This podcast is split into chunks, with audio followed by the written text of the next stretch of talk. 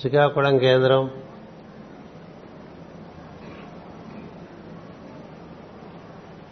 అత్యంత భక్తి శ్రద్ధలతో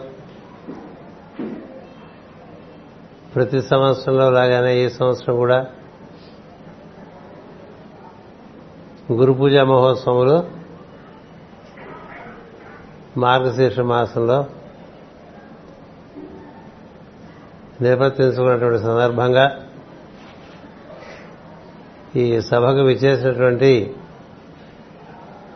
సోదర సోదరి మండలందరికీ నా హృదయపూర్వక నమస్కారములు మరియు శుభాకాంక్షలు. మనకున్న కేంద్రాల్లో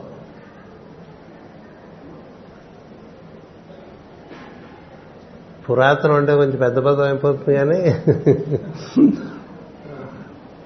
బాగా ప్రాథమిక దశ నుంచి ఉన్నటువంటి కేంద్రం శ్రీకాకుళం. మాస్టర్ గారు సాన్నిధ్యం ఇచ్చి యోగ విద్యను హోమియో విద్యను జీవన విధానాన్ని అందించిన కుటుంబాలు ఈ గురు పూజల్ని చక్కగా నిర్వర్తించుకుంటూ ఉన్నారు. చాలా మంది దంపతి.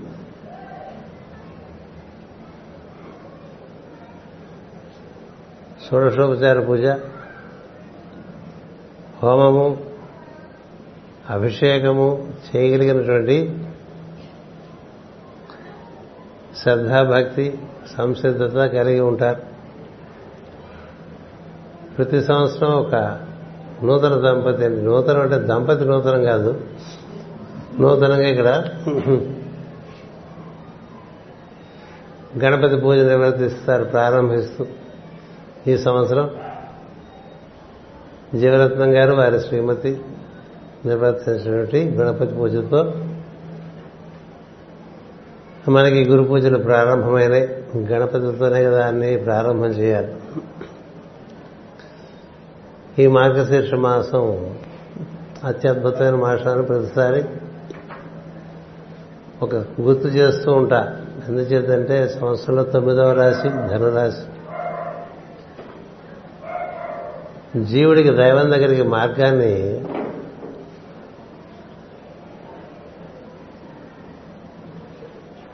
దర్శింపజేసే మార్గం ఇది ఆ మార్గంలో జీవుడు మూలా నక్షత్రంలో మూలాధార నుంచి సహస్రారము దాటి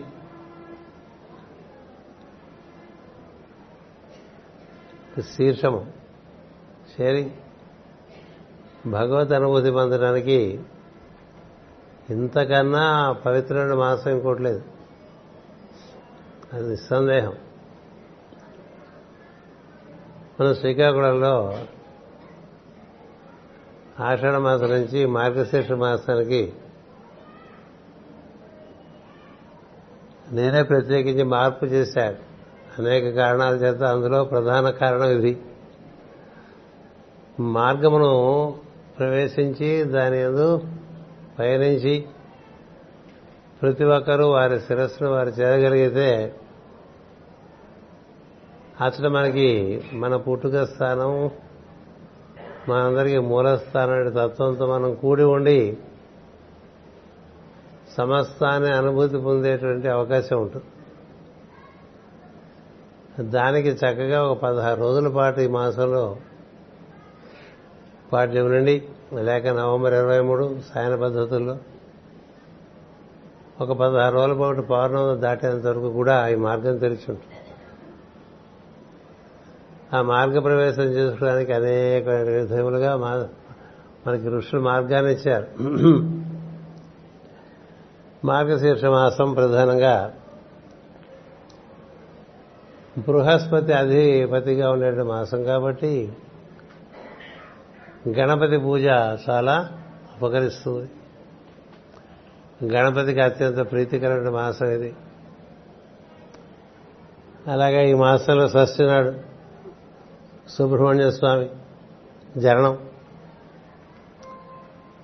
సుబ్రహ్మణ్యుని యొక్క అస్తిత్వం అస్తిత్వం మనలో ఆజ్ఞా కేంద్రం నుంచి మూలాధారం వరకు నిటరుగా అద్భుతమైన కాంతితో ఒక శక్తి స్వరూపంగా దర్శనమిచ్చే అవకాశం ఉన్నటువంటి పరిస్థితి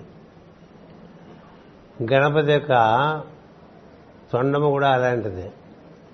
శిరస్సు సుషుమ్న కలుపుకుంటే మీకు గణపతి ఆకారం వచ్చేస్తుంది. అలాగే కొంచెం ముందుకు వెళ్తే ఈ మార్గశీర్ష ఏకాదశి. మాస్టర్కి గారు ప్రత్యేకించి దీని గురించి విశేషించి రచన చేయటం మొదలు చేశారు. స్పిరిచువల్ అస్ట్రాలజీ అనే గ్రంథంలో this is the day of Narayana for the entire year అని రాశారు నారాయణ తత్వానికి ఇంతకు మించినటువంటి రోజు లేదు నారాయణ అంటే మనకు శిరస్సు పై నుండి మూలాధారం కింద వరకు కూడా వ్యాప్తి చెందినటువంటి తత్వం అది.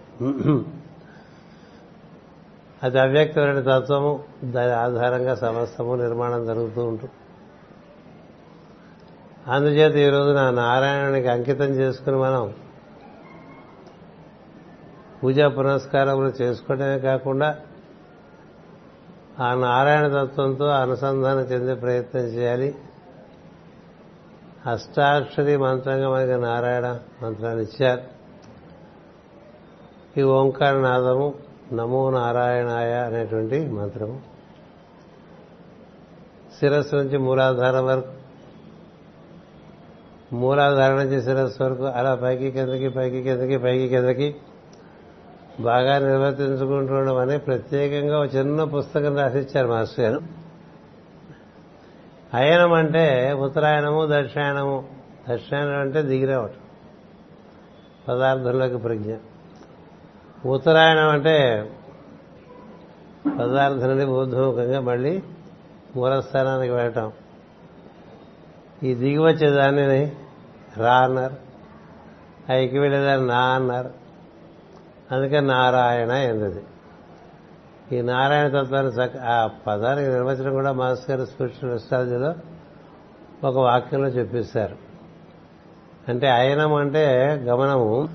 అది ప్రజ్ఞ నుండి పదార్థములకు పదార్థం నుండి ప్రజ్ఞ అది స్థితికి ఊర్ధముఖంగాను అధముఖంగాను మొత్తం కాలం రూపంలో ప్రజ్ఞ వ్యాప్తి చెందుతూ ఉంటుంది. దాంతో లోకాలు ఏర్పడుతూ ఉంటాయి. అందులోకి జీవులు వారి వారి యొక్క పరిస్థితిని బట్టి ప్రవేశిస్తూ ఉంటారు. మళ్ళీ క్రమంగా ఎగబాగుతూ ఉంటారు దిగబాగుతూ ఉంటారు. ఈ ఎగుడు దిగుడు దారులు మెట్లు అని రాశారు మాస్టర్ గారు. అలాగే మనకి వైకుంఠపాళి ఇచ్చారు పెద్దలు ఎప్పుడో ఇచ్చేశారు. నిత్యంలో పాములతో కలిపి. మన యొక్క ప్రజ్ఞ యొక్క ని బట్టి మన లోకం అనుకుంటాం. సహస్రారం నందు ఉండేవారు ఉన్నారు. ఆజ్ఞ తపోనిష్టం ఉండేవారు ఉన్నారు. విశుద్ధి ఎందు ఉండేటువంటి వారు ఉన్నారు. హృదయమందు ఉండేటువంటి వారు ఉన్నారు. బొడ్డులో ఉండేటువంటి వారు ఉన్నారు. మూల స్వాధిష్టానంలో ఉండేవారు ఉన్నారు. మూలాధారంలో ఉండేవారు ఉన్నారు. మూలాధారంలో తలకిందులుగా పడిపోయి ఇంకా దిగువ మూలాధారానికి వెళ్ళిపోయిన వారు ఉన్నారు. ఇదంతా జీవుని ప్రజ్ఞ పట్టింది ఉంటుంది. పదార్థం వైపు మనం ఎంత ఆకర్షింపడతామో అంత దిగుడు భావంలోకి దిగి వచ్చినట్టుగా అయిపోతుంది. మళ్ళా ఈ మొత్తానికి మూలమైనటువంటి వాడిని మనం బాగా అనుసంధానం చేసుకుని ఆరాధన చేసుకుంటూ ఉంటే క్రమంగా ఎగబాగటం ఉంటుంది. ఎవని చేజనంచు జగమెవని లోపల నుండు లీనమై ఎవని ఎందుడిందు పరమేశ్వరుడెవడు? మూల కారణం ఎవడు అనాది మధ్యలయుడెవడు? సర్వమున్ తానే అయిన వాడెవడు? అట్టి ఆత్మభావం ఈశ్వరం ఏ శరణము వేడిదన్? అని ఏ రోజు గుర్తొస్తే ఆ రోజు బతుకు మళ్ళీ తిరిగి వెలుగుదారులకు ప్రవేశించినట్లు. అంతవరకు ఏనుగు నానా గోలా చేసేస్తుంది. అడవిలో గోల చేస్తుంది. సరస్సులో గోల చేస్తుంది. రకరకాలుగా గోల చేసి పట్టుబడిపోతుంది. మనం కూడా రకరకాలుగా పట్టుబడిపోయి ఉంటాం కదా. అన్నిటికన్నా పెద్ద పట్టు మకరం పట్టు. అదే మన శరీరం యొక్క పట్టు. శరీరం పట్టు ఇంద్రియముల పట్టు మనసు పట్టు బుద్ధి పట్టు సిద్ధాంతముల పట్టు. ఎన్ని పట్లు ఉన్నాయో మనకి ఈ పట్లన్నీ దాటించేవాడు ఒకడే. ఏం చేద్దంటే ఆ చక్రానికి తిప్పేవాడు ఆయనే కాబట్టి తిరగకుండా. ఆయన ఈ పట్లనేటి కూడా ఛేదించగలడు కాబట్టి గజేంద్ర మోక్షణం కోరుకునేటువంటి వారు. అంటే గజేంద్రుడిలాగా మోక్షణం కోరుకునేటువంటి అందరూ కూడా బాగా ఆరాధన చేయవలసిన మూలతత్వం ఏది ఉందో ఆ మూలతత్వంలోకి ప్రవేశించడానికి మార్గశీర్ష మాసంలో ద్వారములు తెరవబడి ఉంటాయని పెద్దలు చెప్తారు మాస్టర్ స్పిరిచువల్ ఎస్ట్రాలజీ పుస్తకంలో రాసి ఇచ్చారు మూలాధారం నుంచి. అలా ద్వారములు తెలుసుకుని ఇవాళ పదకొండవ తిథిలోకి వచ్చామంటే పదకొండవ నక్షత్రంలోకి వచ్చామని ఈసారి మార్గశీర్ష మాసం కొంచెం ముందుగా మొదలైంది తమాషా అంటే సాయన ప్రకారం చూస్తే. మామూలుగా తొమ్మిది ఏడు నక్షత్రములు మూలం నుంచి రేవతికి అయిపోతాయి. ఇవాళ రేవతి అంటే తొమ్మిదో నక్షత్రం కదా? కానీ తిథి పదకొండు. ఏకాదశి. ఏదేమైనప్పటికీ ఏకాదశి నాడు సూర్యచంద్రుల మధ్య చక్కని అనుసంధానం ఉంటుంది. చంద్రుడు సూర్యుడికి ఉన్ముఖంగా ఉంటాడు. అందుకని ప్రతి ప్రతి ఏకాదశి ప్రత్యేకమే. కానీ మార్గము తెరవబడినప్పుడు మూలం నుంచి మనం అలా బయలుదేరి వెళ్ళామనుకోండి. మనలో సుషుమ్న నాడి మూలం నుంచి ఊర్ధముగా అలా వచ్చింది ఆశ్చర్య రేపు ఆశ్చర్యకి వచ్చామంటే ఫలభాగంకి వచ్చినట్టు. కదా? అంచేత అలా మనకి ముందు కొనసాగుతూ కొనసాగితే మనకి దత్తాత్రేయ పౌర్ణమి వస్తుంది. దత్తాత్రేయ పౌర్ణమి అంటే మనలో త్రిమూర్తి తత్వం ఏ విధంగా ఏర్పడి ఉన్నదో ఇడా పింగళ సుషుమ్న నాడులుగా ఒకే ఒక తత్వం మూడు రకాలుగా వ్యాప్తి చెంది ఉంటుంది మనలో. దాన్నే ఇచ్చా జ్ఞాన క్రియాశక్తులు అనొచ్చు. మహేశ్వరుడు విష్ణువు బ్రహ్మదేవుడు అనొచ్చు. దత్తాత్రేయుడు అనొచ్చు. ప్రజ్ఞా పదార్థము దానికి మూలము అయినటువంటి విషయము అని చెప్పవచ్చు. ఒకసారి లోపల ప్రవేశిస్తే అనేక విధమైన పద్ధతుల్లో అదే విషయం అవగాహన అవుతూ ఉంటుంది. అలా చేరి చేరి చేరి ఆరుద్ర నక్షత్రం వరకు కూడా ఈ దారి తెరిచి ఉంటుంది ఇంకో విషయం ఆరుద్ర నక్షత్రం అయితే పై శనివారం వరకు మనకి దారి తెరిచి ఉన్నట్టు. అందుకు చూడాలి పంచాంగం. అందుకని మనకి తారాబలం మనకి వీటి కోసం కాదు. దివ్యమైన విషయంలో మనకి ఎలా అందుబాటులోకి కాలము తీసుకొస్తుందో చూసి దాన్ని మనం అనుసరించుకోవడం నేర్చుకుంటే యుక్తితో జీవుడు ఊర్ధ్వగతిని సాధించేటువంటి అవకాశం ఉంటుంది. అలా కాకపోతే ఏదో ఒక గుడ్డెత్త చేలో పడ్డదంటారు చూసారా? అలా కూడా చేసుకోవచ్చు. ఈ చేలో పడ్డ గుడ్డెత్తి గుడ్డెత్తికి దానికి ఆరాటం చూసి ఎవడోడు మొదలుపెట్టి దాన్ని రక్షించి దాని మార్గం చూపిస్తూ ఉంటాడు. అవి ఉన్నాయి మార్గాలు. కానీ ఈ మార్గం ఇది జ్ఞానంతో కూడి ఉన్నటువంటి మార్గం. మాస్టర్ సివివి వారు యోగం ఇచ్చినప్పుడే చెప్పారు this is a path of knowledge direct knowledge direct knowledge అంటే అర్థం ఏంటంటే నువ్వు ఆ పుస్తకాలు ఈ పుస్తకాలు చదువుకుని మేము మస్తిష్కం అంతా పాడు చేసుకోకలేదురా. నా ప్రార్థనలో కూర్చుంటే నేనే నీకనే తెలిపేస్తాను లోపలించి అన్నారు. అది గొప్ప విషయం. ఎందుకు మనకి ఈ యోగం ఇంత చక్కని వికాసాన్ని ఇస్తుందంటే నీవు కూర్చుంటే నీ లోపల జరపవలసిన మార్పులన్నీ జరపడమే కాకుండా నీకు అనంతమైనటువంటి జ్ఞానాన్ని అలా అనుసూతం తెలుపుతూనే ఉంటారు ఇవాళకి. ఎప్పుడో డెబ్బై ఒకటిలో మొదలుపెట్టాను తెలి తెలిసి. సో డెబ్బై ఒకటికి ఇప్పుడు ఎక్కడ చేరాం మనం? అది ఇరవై తొమ్మిదేళ్ళు ఇది ఒక పంతొమ్మిదేళ్ళు ముప్పై ఎనిమిదేళ్ళు అయిపోయిందా? నలభై ఎనిమిదేళ్ళు అయిపోయిందా? నలభై ఎనిమిదేళ్ళు అంటే దాదాపు సెవెన్ టైమ్స్ సెవెన్ పై సంవత్సరానికి కదా? మరి ఇంకా తెలుసుకోవాల్సిన విషయాలు చాలా ఉన్నట్టుగానే ఉంటుంది ప్రార్థనలో కూర్చుంటే. అది మహా విశ్వవ్యాప్తమైన తత్వము. ఆ తత్వం నీకు అందిస్తూ ఉంటే నువ్వు అందుకోవచ్చు అనుభూతి చెందవచ్చు.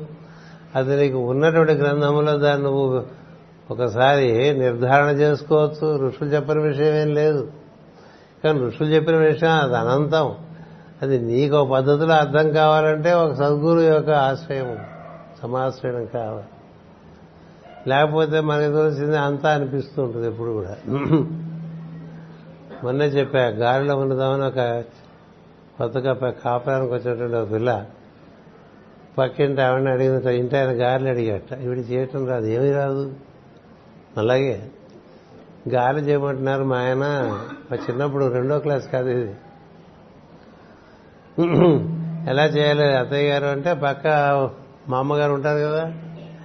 ముందు మినపప్పు నానపోయిన మా అంటారు మినపప్పు మా ఇంకా నాకు తెలుసు. అనుకుంటుంది మినపప్పు నానబోయి అనగానే తెలిసిపోతుంది గారు ఎట్లా ఉండాలి. అట్లా అన్ని తెలిసిపోయి అనుకుంటూ ఉంటాం మనం కదా? మినపప్పు నానపోసిన తర్వాత మళ్ళీ డౌట్ వస్తుంది ఇప్పుడు ఏం చేయాలని? మళ్ళీ మళ్ళీ పక్కింటి మా అమ్మగారు అడిగితే రుబ్బు తల్లి ఏం చేస్తుంది రుబ్బు అంటే ముందు రుబ్బు ఉండాలి కదా? గ్రైండర్ గ్రైండర్ లేదు మా అమ్మగారు అంటే గ్రైండర్ తెచ్చుకో అని చెప్తాను అప్పిస్తారా? మన పూర్వకాలం అప్పు తీసుకోవడం పక్కింటి చాలా అలవాటు ఎక్కువ. మినప పడగలదు లక్కీగా. ఆయన చేత రుబ్బురోలు రుబ్బురోలు ఎక్కడ తెచ్చితే తెచ్చుకోగలదు వాళ్ళింట్లో వెళ్ళి రుబ్బేసి మరి మీ తరా సంగతి తెలియదు ఎన్ని దాటితేనండి నీకు చేతిలోకి. ఆ మాషాపూప ఉంటారు దాన్ని అంటే సంస్కృతంలో. అంటే మినపిండితో చేయబడిన మినపప్పుతో చేయబడినటువంటి గారు. ఈ లోపల మనకు అన్ని తెలుసు అనుకుంటూ ఉంటాం మళ్ళీ తెలియదని తెలుస్తుంది ఇంకా తెలుసు అనుకుంటూ ఉంటాం మళ్ళీ తెలియదని తెలుస్తుంటుంది. ఏటకేలకి ప్రార్థనలో కూర్చుంటేనంటే ఎప్పుడు ఇంకేం తెలియాలో తెలుస్తూ ఉంటుంది అంతకన్నా కావాల్సిందే ఉంది ప్రార్థనలో కూర్చుంటే ఇంక ఇప్పుడున్నదానికి ఇంకా ఏం తెలియాలో తెలుస్తూ ఉంటుందండి అది డైరెక్ట్ నాలెడ్జ్ అంటే ఒక వాక్యం ఒక ఋషి మా ఉచ్చరించాట అంటే అందులో చాలా లోతైన అర్థం ఉంటుంది మనకు అవగాహన చేసుకో. అందుచేత ఈ నా అలా మనకి ఈ మార్గం తిరగబడినప్పుడు ఆ మార్గంలో మనం నడుస్తూ ఉంటే అనేక అనేక నాకు ఎంతకాలం నుంచి ఎన్ని విషయాలు తెలిసినా ఇంకా తెలియవలసిన ఉంటూనే ఉంటుంది అంతా తెలిసిపోయిందని ఎవరు అనలేదు. ఎవరు అనలేదు. తెలియవలసిన తెలుస్తూ ఉంటే వాటిని ఎంతవరకు ఆచరణలో తీసుకురావాలో ఆచరణలో తీసుకురావచ్చు. మిగతా అనుభూతి పరంగా అనుభూతి పొందుతూ ఉండొచ్చు. ఈ జ్ఞానం కూడా రెండు రకాలుగా చెప్తారు. ఒకటేమో నీకు వికాసాన్ని కలిగించడానికి జ్ఞానం. ఇంకోటి నువ్వు ఆచరించడానికి జ్ఞానం.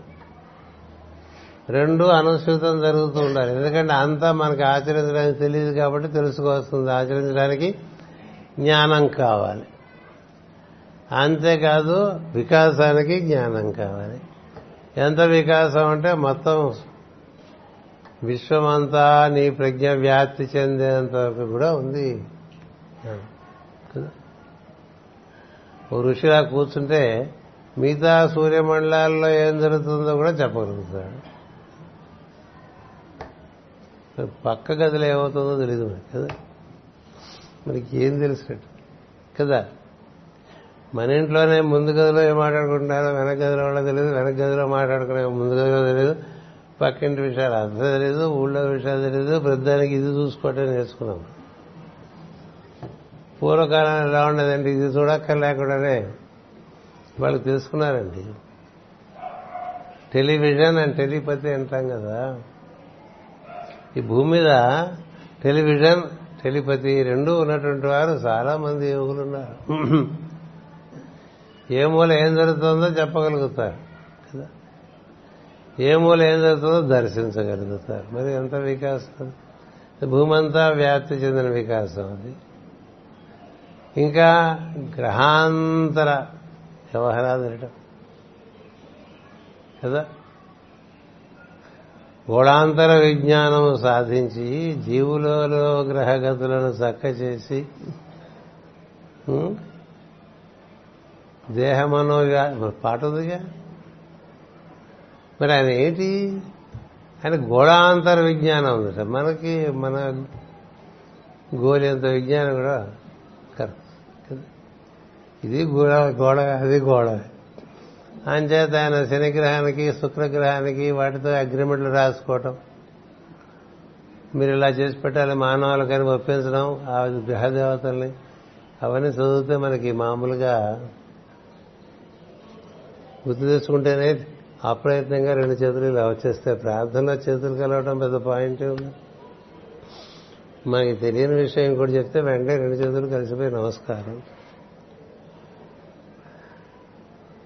అలాగా జ్ఞానం మనకి మార్గశీర్ష మాసం దారి తెరుస్తుంది.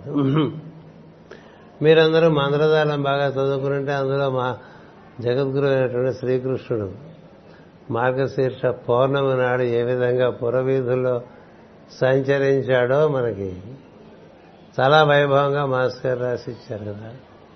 ఏమిటా పురవీధి? ఇదే. శీర్షములకు మార్గము ఉన్నటువంటిది. అందులో ప్రవేశించినటువంటి వారికి అనేక అనేటువంటి లోకంలోని జీవుల యొక్క అనుభూతి వారి యొక్క వెలుగు వారి యొక్క స్పర్శ అవన్నీ లభిస్తూ అందులో ఆయన లీలాప్రాయంగా సంచరిస్తుంటే ఆయనతో పాటు మైత్రి నడిచాడని. కదా? పరమ గురువులు నడిచారని అది జ్వాలాకురుడు తిలకించాడని ఆకాశం నుంచి నారదుడు చూశాడని ఇలాంటివన్నీ మనకి రాసివులే. ఏమిటి మార్గశీర్ష మాసం అంటే? అది మనం ఊహించడానికి వీల్లేనంత విజ్ఞానం కూడి ఉన్నట్టు మాసం. అందుకని మార్గశీర్ష మాసం యొక్క వైభవమును ఎవరూ పరిపూర్ణంగా చెప్పలేకపోయారని రాస్తారు. మార్గశీర్ష మాసం యొక్క వైభవము. అటు పైన వచ్చేటువంటి మకర సంక్రాంతి నుంచి నెల రోజులు వచ్చేటువంటి సూర్యోదయం ఈ రెండు ఎవరు చెప్పలేరని రాశారండి ఋషులు. మరి ఇలా వెళ్ళి వెళ్ళి వెళ్ళి వెళ్ళి ఆరుద్ర నక్షత్రానికి వెళ్తే ఆరుద్రలో మనకి శివరాత్రికి ఎలాంటి అనుభూతి ఇస్తారో మాఘశుద్ధ త్రయోదశి నాడు శివరాత్రి చేసుకుంటాం మనం కదా. ఆ శివరాత్రితో సరిసమానమైనటువంటి పర్వదినం మార్గశీర్ష మాసంలో ఆర్ద్ర నక్షత్రంలో చంద్రుడు ఉన్నప్పుడు లభిస్తుందని సాక్షాత్ శివుడే చెప్పినట్టుగా శివ మహాపురాణంలో శివ మహాపురాణం ఈ ఏకాదశి సాక్షాత్ నారాయణ యొక్క స్పర్శ లభించేటువంటి ఒక అత్యద్భుతమైనటువంటి పర్వదినంగా ఈరోజు చెప్పారు. దత్తాత్రేయుడు పౌర్ణమి నాడు ఆయన యొక్క స్పర్శ దర్శన భాషణాదులు లభించేటువంటి మాసం కూడా ఈ పౌర్ణమి నాడే చెప్తారు. ఇవన్నీ చూసే జగద్గురు అయినటువంటి శ్రీకృష్ణుడు నేను మాసములలో మార్గశీర్ష మాసమును ఎందుకలా చెప్పాడు? ఆకామావై అనుకుంటూ మనం మాట్లాడుతూ ఉంటాం కదా. ఆషాఢం కార్తీకం మాఘం వైశాఖం. ఆకామావై అంటారు ఇంటికి ఆకామావై ఆకామావై అంటూ ఉంటారు ఆవకాయలాగా. పురోహిత అందరూ ఆకామావయ్యే కదా? కృష్ణుడే ఉన్నాడు మార్గశీర్ష మాసం నేను. అంటే తాను పరిపూర్ణంగా వ్యాప్తి చెంది అందుబాటులోకి వచ్చేటువంటి సమయం. కృష్ణ సాన్నిధ్యం లభించే సమయం. అదే మాట శివుడు అన్నాడు మార్గశీర్ష మాసంలో త్రయోదశి నాడు త్రయోదశి కాదు ఆర్ద్ర నక్షత్రం నాడు లింగోద్భవం జరుగుతుంది. లింగోద్భవం. అంటే మనం అన్ని పురాణాలు ఎక్కడ చదువుతాం? మన భాగవత పురాణమే మనకి ఇంకా పూర్తి కాదు కదా? కానీ కాకతాళీయంగా తెలిస్తే కనబడ్డది అద్భుతమైన విషయం. దాన్ని శివముక్కోటి అంటారు. శివముక్కోటి. ఇలా మనకి ఇన్ని రకాలుగా ఈ మాసం యొక్క ప్రజ్ఞ. మన అనుగ్రహించడానికి సంసిద్ధమై ఉన్నది దాని అనుభూతి మనం ఎలా పొందాలంటే మనం చేసే ప్రయత్నంలో. ప్రయత్నమేగా? ప్రయత్నం లేనిదే ఏం జరగదు. ఏమి ఉన్నప్పటికీ కూడా ఈ ప్రపంచంలో మనందరం కూడా ప్రకృతి చేత నడిపింపబడుతూ ఉంటాం కదా? కాలం వశంలో ఉంటుంది కాలం ప్రకారమే ప్రకృతి కూడా లోకాలన్నీ సృష్టి చేసుకుంటూ కాలం ప్రకారమే ఈ లోకాలన్నింటినీ మళ్ళీ ముడి చేసుకుంటూ వచ్చేస్తుంటుంది ప్రకృతి. ప్రకృతిని అనుసరించే కాలం కాలాన్ని అనుసరించే ప్రకృతి కూడా పనిచేస్తూ ఉంటుంది. కాలమన్నా ఈశ్వరుడన్నా ఒకటే. కాలమన్నా ఈశ్వరుడన్నా ఒకటే. అన్ని దాని యొక్క నియతిలో ఉంటాయి ప్రకృతితో సహా. అందుచేత మనం ప్రకృతికి లోబడి ఉంటాం మనం. కాలానికి అందరూ లోబడి ఉంటారు. ప్రకృతి కూడా కాలానికి లోబడి ఉంటుంది. అందుకని ఇక్కడ కృతము అంటే చెయ్యటం అనే దాంట్లోంచి వృద్ధి చెందాలి తప్ప ఏమీ చేయకుండా వృద్ధి చెందడానికి వీల్లేదు. పతనానికైనా వృద్ధికైనా చేత కావాలి. ప్రకృతి ముందు అన్నింటినీ పుట్టిస్తూ ఉంటుంది కదా? పుట్టించి దాన్ని వృద్ధి కలిగిస్తూ ఉంటుంది. వృద్ధి కలిగించి దాన్ని మారుస్తూ ఉంటుంది. మార్చడమే కాదు దానికి తిరోధానం కలిగిస్తూ ఉంటుంది. మళ్ళీ నశింపు చేస్తూ ఉంటుంది. ఆరు రకాలుగా మార్చేస్తూ ఉంటుంది అన్ని తన చుట్టూ మన శరీరంలో వాటన్నిటినీ దర్శించవచ్చు. ఈ మార్పులన్నిటికీ ప్రకృతి ఆధారమైతే ప్రకృతికి ఆధారము కాలము లేక ఈశ్వరుడు. ఆ ఈశ్వర తత్వాన్ని మనం అనుసంధానం చెందడానికే యోగం ఆ ఈశ్వరుడు నేనే అని చెప్పేటువంటిదే జ్ఞానం. దానికే సోహం అని పేరు. సోహం. అంటే సహాహం అతడే నేను అతడే అతడే నేను అతడికి ప్రకృతి సహాయకారిగా ఉంటే సృష్టి నిర్మాణం జరిగింది. మనకి కూడా మన ప్రకృతి సహాయకారంగా ఉంటే మన సమస్తమును అనుభూతి చెందవచ్చు. అలా కాకపోతే మనకి ఏ అనుభూతి ఉండదు. ప్రకృతి మడతల్లో రకరకాల బాధలు పడుతూ ఉంటాం. కదా? అది మనకి ప్రకృతిని ప్రా అంటే ప్రకృతి. ఇది బిందు స్వరూపం వ్యాప్తి చెందుతూ ఉంటుంది. ఒక బిందువుగా పుట్టినటువంటిది మొత్తం సృష్టి మొత్తంగా వ్యాప్తి చెందుతుంది.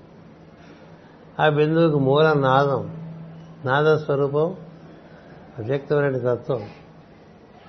అందుకని నాదం ఈశ్వరుడైతే బిందువు ప్రకృతి అయితే వారిద్దరి కలయిక వలన ఆ ఊ మా అంటే ఇచ్చా జ్ఞాన క్రియాశక్తులు లేక మహాదేవుడు విష్ణువు చతుర్ముఖ బ్రహ్మ ముగ్గురు. ఈ ముగ్గురితో ఆడించేస్తుంది ప్రకృతి గుర్తుపెట్టుకోండి ఓంకారము మూడే అనుకోపోకండి ఐదు. ఐదు అంశములతో కూడినటువంటిది ఓంకారం. మనకు తెలిసింది ఆ ఊమా కలిపితే ఓం అని కదా. కానీ దానికి బిందువు ఉన్నది నాదం ఉన్నది. బిందువు ప్రకృతి అది కారణంగా ఈ మూడు వస్తాయి ఇంకా చాలా వస్తాయి. అందుచేత ఓంకారము పంచాక్షరిగా ఉంది ఓంకారము త్రియక్షరిగా ఉన్నది అంటే మూడక్షరములుగా ఉన్నది. ఓంకారము ఏకాక్షరముగా ఉన్నది. ఇది కాక ఓంకారం మన ఎందు ప్రణవముగా ఉన్నది. ప్రణవం. ఆ ప్రణవానికి కూడా ఈ మాసమే నవ. నవమ రాశి కదండి ఇది? నవ. తొమ్మిదో రాశిగా ధనుర్రాశి అనండి మార్గశీర్ష మాసం అండి శాజిటారస్ అనండి. అది తొమ్మిదో రాశి కదా నవ. నవ అంటే ఏంటి? ఇంత నిరుక్తం.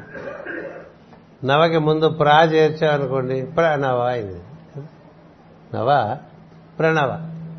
ప్ర అంటే ప్రపంచం. ప్రపంచం అంటే ప్రకృతి సంబంధం. వాహ అంటే మనమంతా జీవుడు. నా అంటే నీకు ప్రా లేకుండా చేసేవాడి నేను అని చెప్పేది ప్రణవం మనందరికీ మన ప్రపంచం మనం అల్లుకుని ఆ అల్లుకున్న ప్రపంచంలో మనం రకాల రకరకాలుగా కింద మీద పడి ఉంటూ ఉంటాం కదా.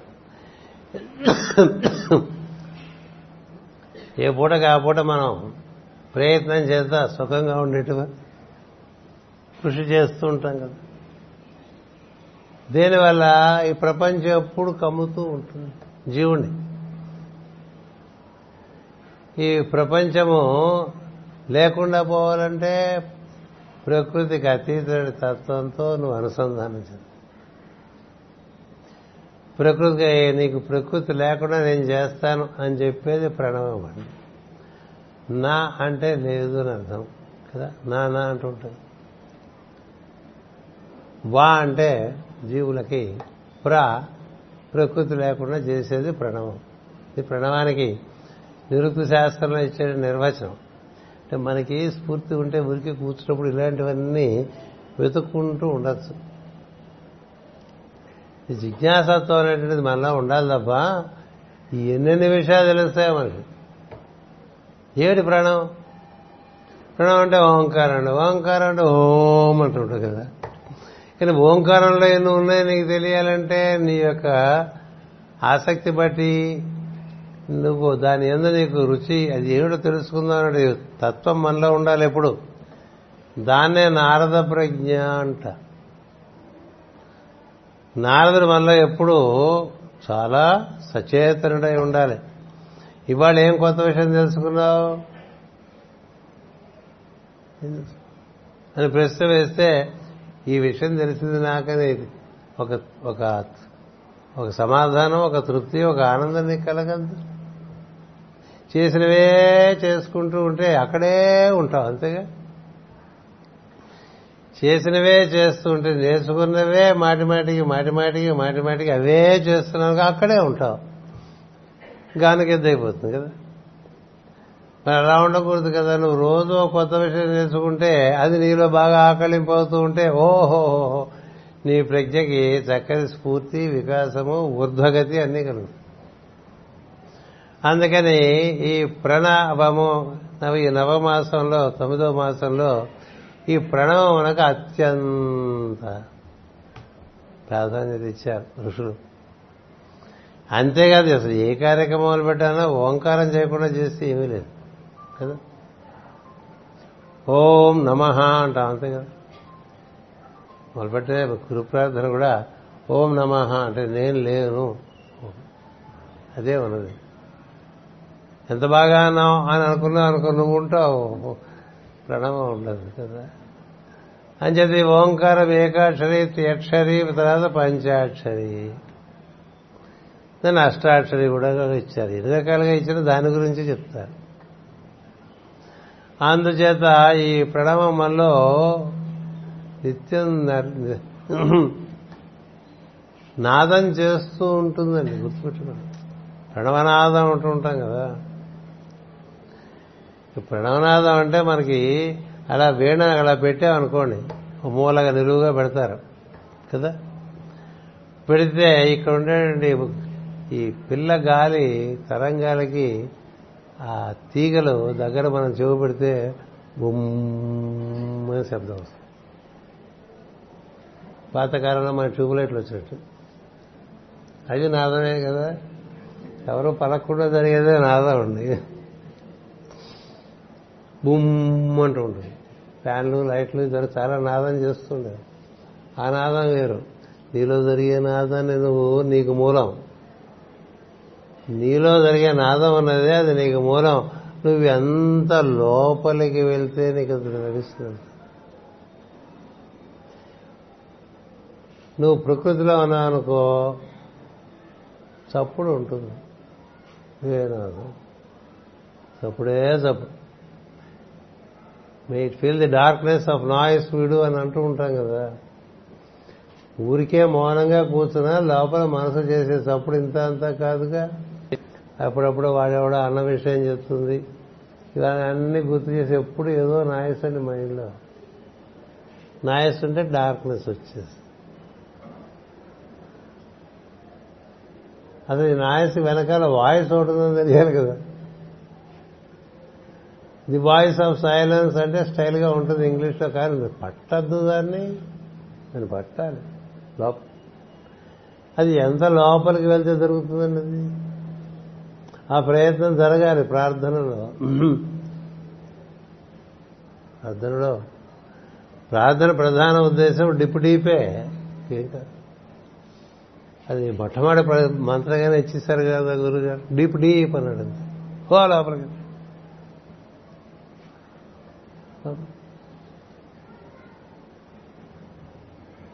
ఏమిటి జగద్గురు పీఠం అంటే బయలుదేరి వచ్చే ముందు మా మా అమ్మాయి మాట ఉంది లోపలికి వెళ్ళే వాళ్ళందరూ ఒక చోట చేరటమే జగద్గురు పీఠం దగ్గర చేరటం అని లోపలికి వెళ్ళే వాళ్ళందరూ ఓ చోట చేరటం జగద్గురు పీఠం యొక్క కార్యక్రమం అంటండి.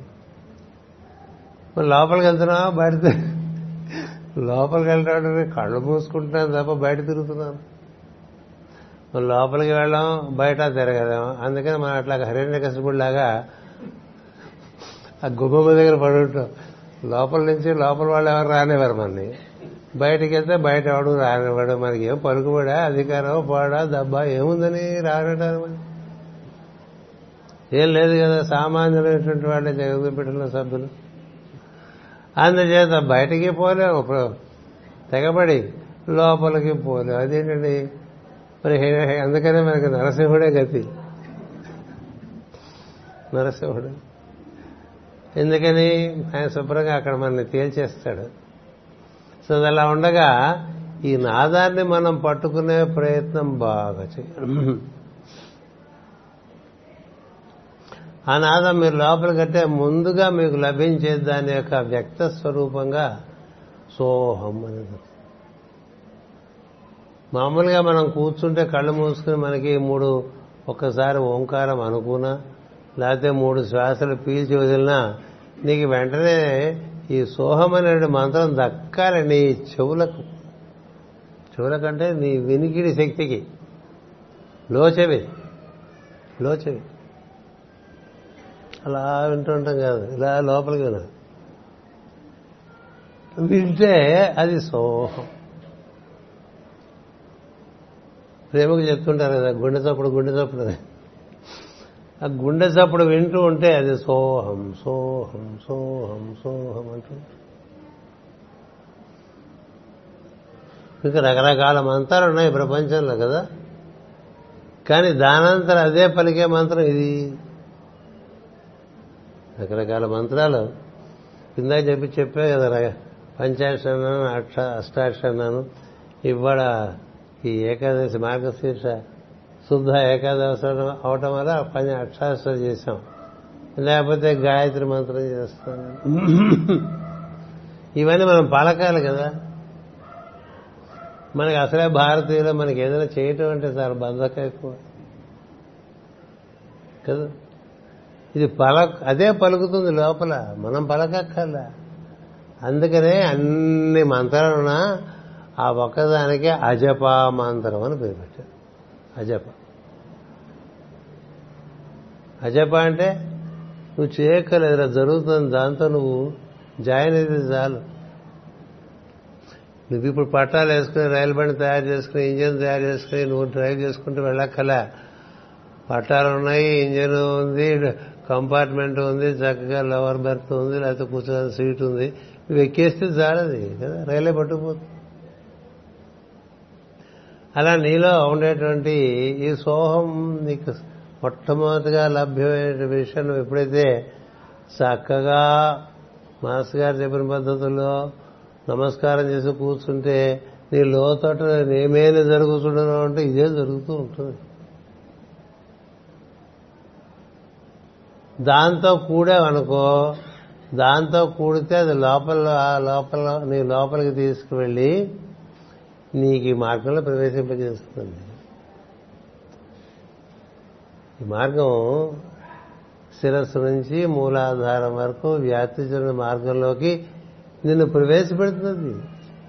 అది జరుగుతోంది లోపల అందుకని నువ్వేం చేయక్కర్లేదు అంటారు. ధ్యానం కూడా చేసేది కాదు అన్నారు కదా జరిగేది ఏడు జరిగేది లోపల జరుగుతున్నది. ఈ లోపల జరిగేది దీన్ని గమనిస్తూ ఉండటమే క్రియ లోపల ఒక క్రియ జరుగుతోంది. దాంతో యోగం చెందడమే క్రియాయోగం. దాంతో యోగం చెందడమే శ్రీకృష్ణుడు చెప్పాడు. దానితో యోగం చెందడమే మాస్టర్ సివివి చెప్పారు. దాంతో యోగం చెందరా అని ప్రతి పుస్తకంలోనూ మాస్టర్ గారు రాశారు. ఈ బుక్ ఆ బుక్ అది ఒక్కటి చేయకుండా ఏవేవో చేస్తుంటాం కదా? ఆ ఒక్కటి అడక్కంటారు కదా అట్లాగా ఆ ఒక్కటి చేయమేమిటో తమాషా. నువ్వు పడుకునేవాడు మొదలుపెట్టినా నీకు లోపల వినిపిస్తుంది పొద్దున్నే లేచడం కూర్చున్నా వినిపిస్తుంది. లోపల వెంటనే నేర్చుకుంటే తెలుసు. లోపల వినటానికి లోపలికి వెళ్ళాలి. వెళ్ళటానికే ఈ శ్వాస పనికి వస్తుంది ఈ గరుత్మంతుడు కూడా ఈ మాసమే తమాషాగా. మార్గశీర్ష మాసంలో నాలుగవ డిగ్రీ అంటాను చూసారా? అక్కడ గరుత్మంతుని యొక్క నక్షత్రం ఉన్నది. దాని అఖిల అంటారు వాళ్ళు పాశ్చాత్యులు. అంటే ఏంటి ఉద్దేశం అంటే చవితి నుంచి నీకు మరి గరుత్మంతుడు తలచకుండా ఏళ్ళో కాలాలు తీసుకో మనం నాలుగో ఆకాశంలో చేరచ్చు. నాలుగో ఆకాశం అంటే హృదయమే నాలుగో ఆకాశం విశుద్ధి ఐదవ ఆకాశం ఆజ్ఞ ఆరవ ఆకాశం లేక మహదాకాశం. సహస్రము పరాక సహస్రారం పరాకాశం. పరాకాశము సహస్రమైతే అయితే మహదాకాశము. ఆజ్ఞ అయితే ఫలభాగం అయితే ఆకాశము. విశుద్ధి అయితే నాలుగో ఆకాశంలో వాయువు రూపంలో అక్కడ మనకు ఆకాశం. అందుకని వాయువుని పట్టుకుంటే పోదు గతికి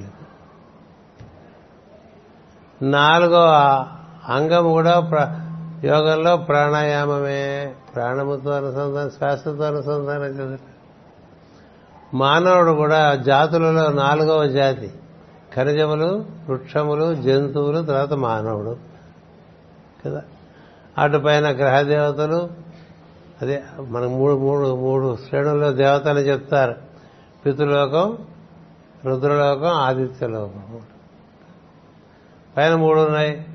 లోకాలు జాతులు కింద ఉన్నాయి. మూడు జాతులు మానవుడు నాలుగవ ఇది నాలుగవ కేంద్రం నాలుగవ కేంద్రంలో నీకు చక్కగా వినిపిస్తుంది సోహం.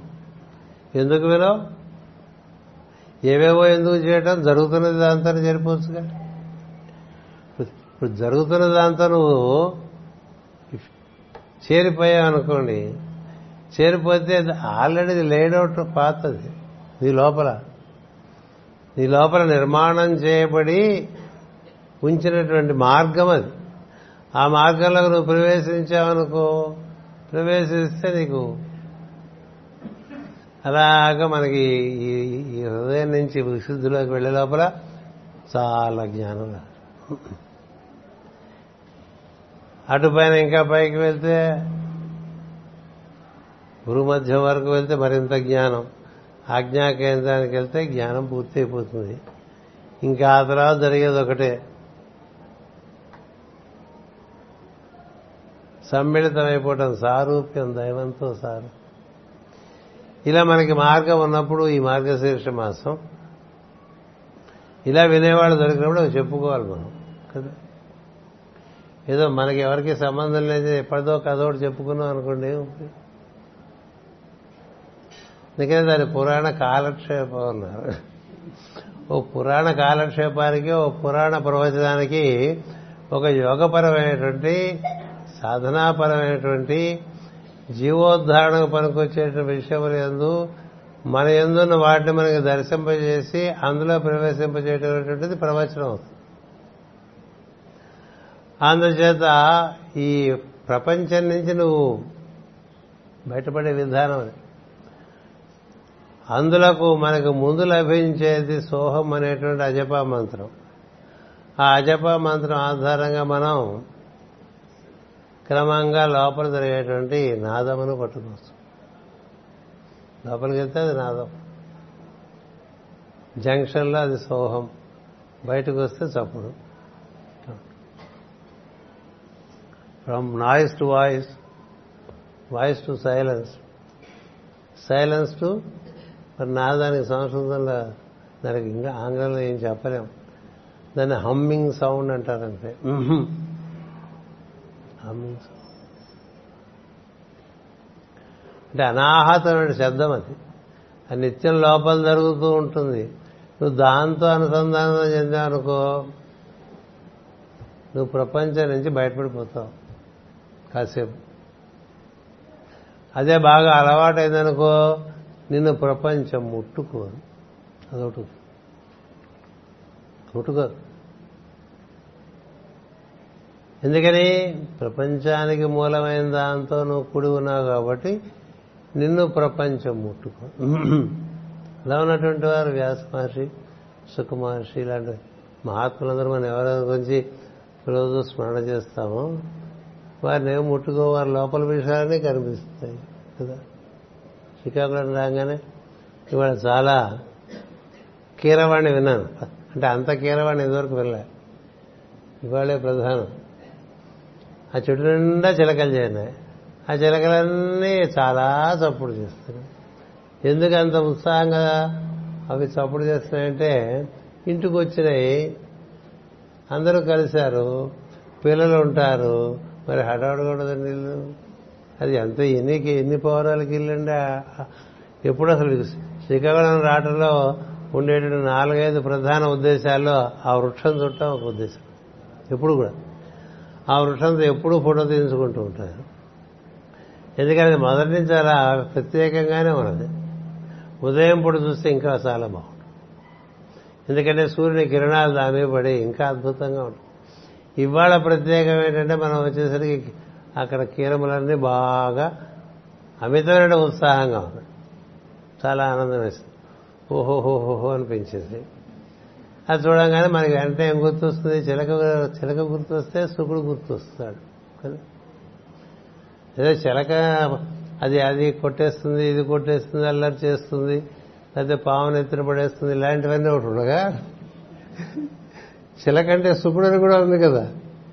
అదెందుకు గుర్తురాదు పావులు ఎత్తున పడేస్తుంది. అల్లరి చేస్తుంది పళ్ళు కొట్టేస్తుంది అవన్నీ ఉన్నాయి. కాదని నేను అంటలేదు. నువ్వు దేని చూస్తా? చిలక అనగానే నీకు సుకుడు చూస్తా.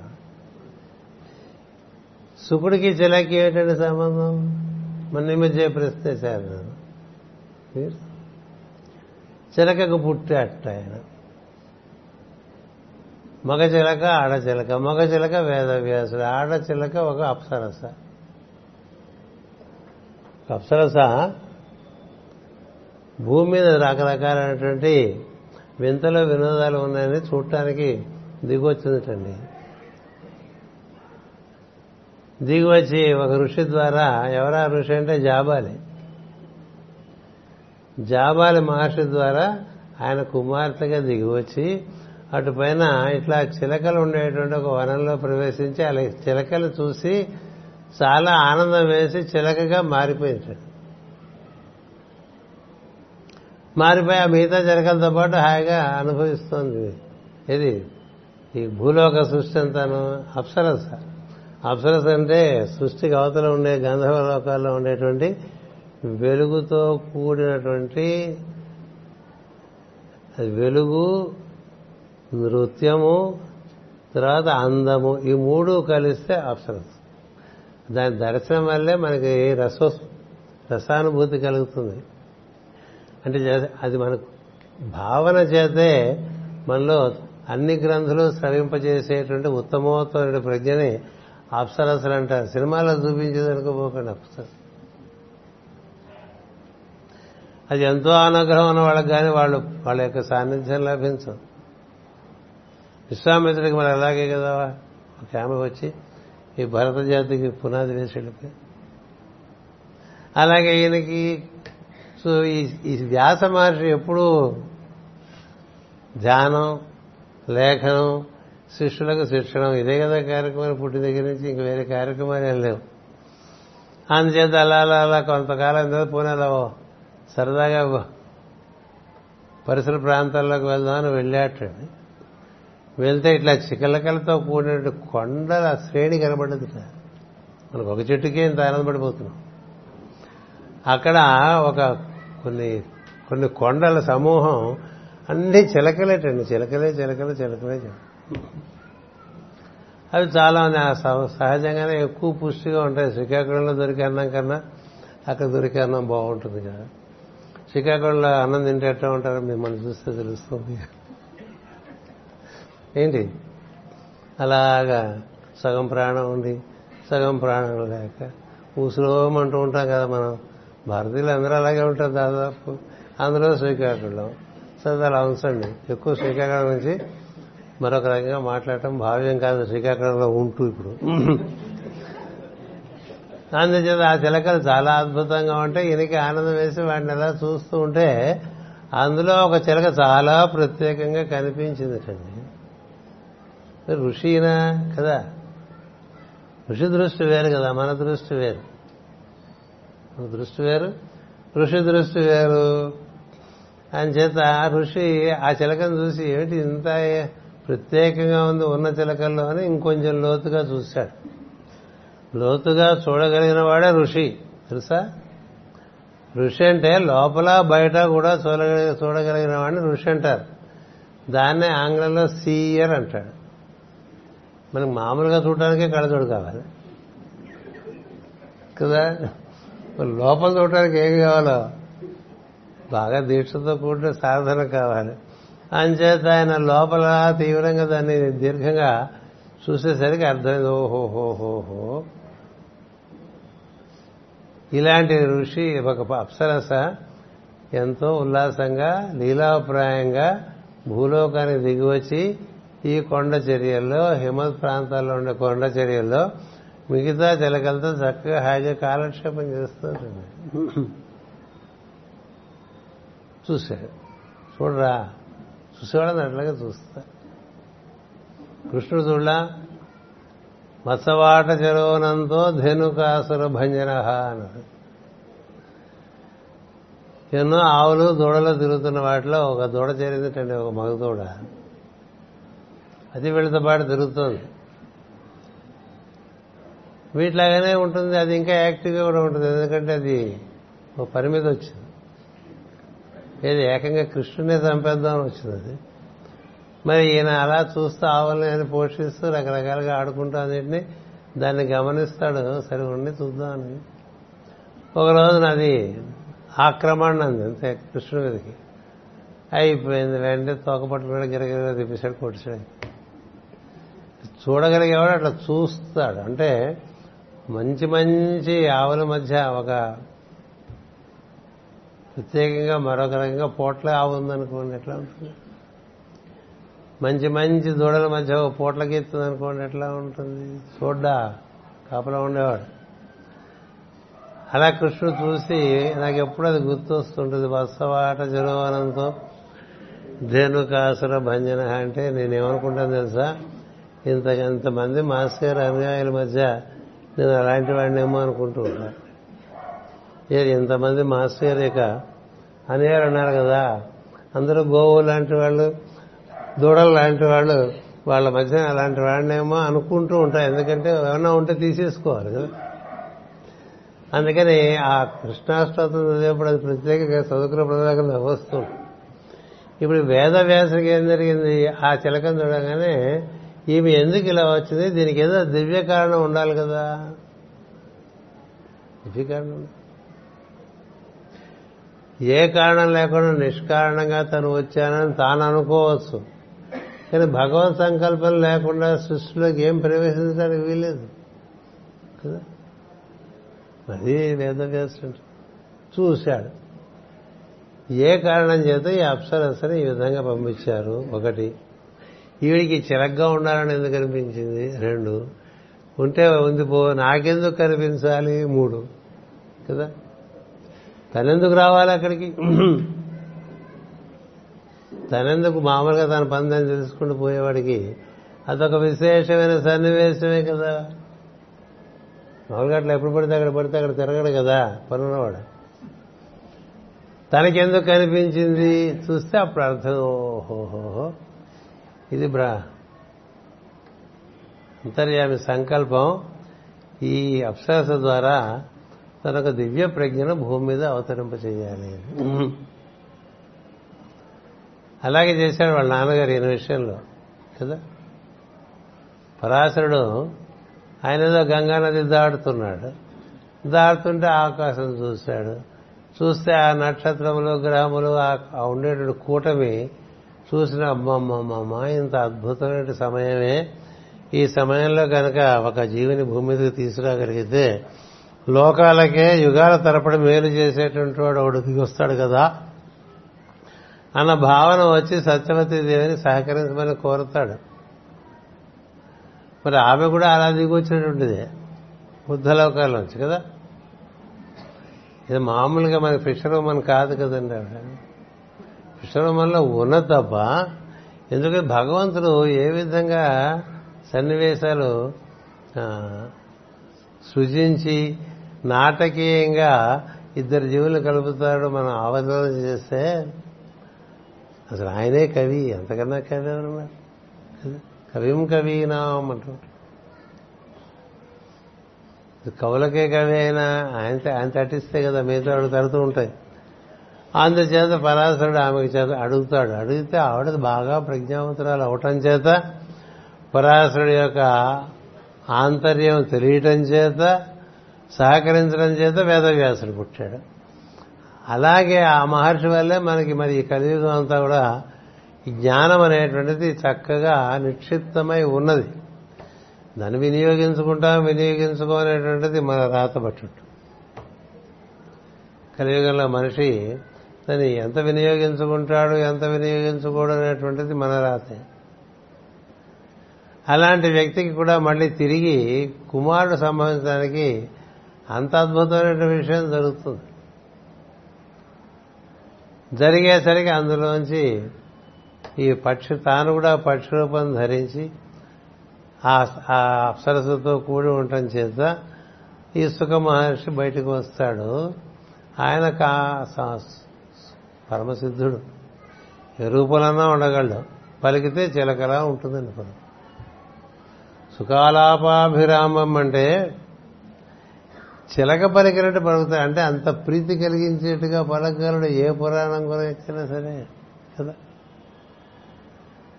అందుకనే భాగవతంలో సుఖాలాపాభిరామం అంట. సుఖుడి చేత ఆలాపన చేయబడినటువంటి రమ్యమైనటువంటి గ్రంథం భాగవతం. నేను చెప్తే సుఖుడే చెప్పాలి భాగవతం. రచన వేదవ్యాసం చేసి ఉండదు అది వేరే సంగతి కదా? కానీ చెప్తే సుఖుడే చెప్పాలి భాగవతం. అంత అద్భుతంగా ఆయన. అసలు కాలం కానీ దేశం కానీ అన్ని మరిపింపజేయగలడు ఆయన యొక్క భాషణం చేత అట్లాంటి అద్భుతమైనటువంటి దివ్యమైనటువంటి ప్రజ్ఞ పుట్టుకు వస్తుంది కదా? అందుచేత ఇవన్నీ ఎందుకు చెప్తున్నానంటే నీకు కావాల్సింది లో దృష్టి. నీకు కావాల్సింది లో వినికిడి. నీకు కావాల్సింది లో విషయములు. మిగతా వాటి ఏంది అంత ఆసక్తి నీకు ఉంటే బాహ్య విషయం అంత ప్రపంచమందు నువ్వు ఇరుక్కుపోయినట్టు ఏ సందేహం లేదు. లో విషయములందు ఆసక్తి కలిగిన వాళ్ళకే దివ్యత్వములకు చేరువవుతారు. బాహ్యమైన విషయములందు ఆసక్తితో ఎంత అద్భుతంగా దివ్య కార్యాలు చేస్తున్నాం అనుకున్నప్పటికీ కూడా లోపల తలుపులు తెరుచుకునే వాళ్ళు చేసేటువంటి కార్యక్రమాలకి లోపల తలుపులు తెరుచుకున్న వారు చేసే కార్యక్రమాలకి ఏనుక్కి దోమకి ఉండే తేడా ఉంటుంది. దోమ ఎంత పని చేయగలదు? అయితే డెంగ్యూ ఫీవర్ పట్టరాగలదు అంటే చీడగా? కీటకమే కాదు. మరి ఏనుగో మొన్నే చూసా అట్లా పెద్దగా అడ్డంగా సిమెంట్ కాంక్రీటు డివైడర్ ఉంటే ఏనుగు గుంపు ఇటు నుంచి అటు పోదాం అనుకుందిట. ఈ డివైడర్ చూస్తుందట అట్లా తొండంతో నెట్టేస్తే పడిపోయింది వెళ్ళిపోయింది మొత్తం గుంపు అంతా ఇటు నుంచి అటు మీరు కదాల్సండి చేత్తో కదాల్సిన తలకాయతో కదాల్సిన అది ఊరికే తొండం పట్టుకుని ముందుకు వెళ్ళిపోయింది ఏమీ కానట్టుగా. అన్నీ విరిగిపోయినా వెళ్ళిపోయారు. ఒక గుంపు అంతా. మరి ఏనుగు ఏనుగే దోమ దోమే. అందుచేత లోపలికి వెళ్ళటం వల్ల నువ్వు మనిషి మహాత్ముడు బయట అవి చేసాం బయట ఇవి చేసాం. అబ్బో అతి అతి మాకు ఉండేవాడు. అతిరుద్రయాగం అని మట్టి మాడికి గొడవ. కార్తీక మాసం వచ్చిందంటే అతిరుద్రయాగం అనేవాడు మా ప్రాణాలందరూ తీసి తీసి వసూలు చేస్తే చేసేవాడు. కొన్నాళ్ళు పెద్దది అయిపోయింది కదా. వాడు అతి అయిపోయింది రుద్రయాగం కూడా లేదు. ఎందుకంటే నీకు లోపల అంతరం మొత్తం అంతా రుద్రుడే వ్యాప్తి చెంది ఉన్నాడు. కదా? నీ పంచభూతముల ఎందు రుద్రుడే ఉన్నాడు. నీ ప్రజ్ఞ రుద్రుడు నీ ఎందు నీ చంద్రుడు రుద్రుడు చెప్తారు పదకొండు రుద్రుడు మళ్ళీ ఇలా నీ ఆయుష్ రుద్రుడు నీ ప్రాణం రుద్రుడు రుద్రుడు కాందే ఉంది. యో రుద్రో అగ్నో యో అప్సయో ఓషధీషు యో యో యో అంటుంటారు వాడు యో విశ్వభువనాన్ని వేసే తస్మై రుద్రాయ నమోస్తు అంటే ఇంకా అంతకన్నా ఏం కావాలని లోపలంతా కూడా అలాగ జల్లడి పట్టేసినట్టు రియరేంజ్ చెప్పుతుంది ఒకసారి రుద్ర సూక్తం ఒక రుద్ర మంత్రం అంటే ఇదే యో రుద్రో అగ్నో అప్సయ ఓషధీషు అని మనం చదువుతామే అదే రుద్రమంత్రం. అందులో మూడు సార్లు రుద్ర రుద్ర రుద్ర అని వస్తుంది చాలు. ఇంక ఏ రుద్రమంత్రంలో మూడు సార్లు రుద్రుడు రాడు. ఒకసారి వస్తే చాలు మామూలుగా. త్రీ టైమ్స్ అంటే సామాన్య అందుకని మన గురువు గారు కూడా సివి గారు మూడు సార్లు పిలిచేట్టు పెట్టారు. కదా? మూడు సార్లు కదా? మూడు లోకాల్లోకి మూడు సార్లు అట్లా మూడు సార్లు రుద్రుని పిలిచామనుకో మొత్తం అంతా నీ పాదం నుంచి నీ శిరస్సు వరకు సమస్తం చూసారా వాడు జల్లడ పట్టేసాడు అయిపోతుంది ఎందుకు పడతారు జల్లడ పనికొచ్చేవి పనికిరానివి వేటి వాటి వేడిగా వచ్చేస్తాయి. రాళ్ళు పప్పులు వేరుగా రావు బెడ్డల పప్పులు వేరుగా రావు బెడ్డ బెడ్డలు తీసేసుకోవచ్చు పప్పు పాడు ఎందుకు జల్లడ పట్టు? రుద్రుడు జల్లడ పట్టేస్తాడు ఓం నమో భగవతే రుద్రాయ అనగానే పది దిక్కుల నుంచి పెట్టేస్తాడు. పది అక్షరాలు మంత్రం ఓం నమో భగవతే రుద్రాయ. అది మనం చక్కగా అర్థం చేసుకుని భావయుక్తంగా ఉచ్చరించామనుకోండి అంతే నువ్వు దశ దిశలు నీలో.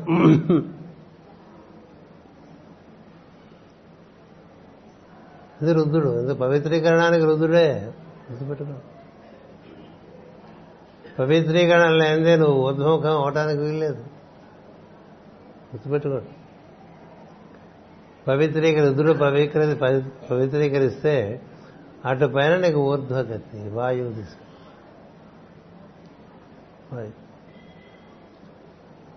ఆకాశం చేరుస్తుంది.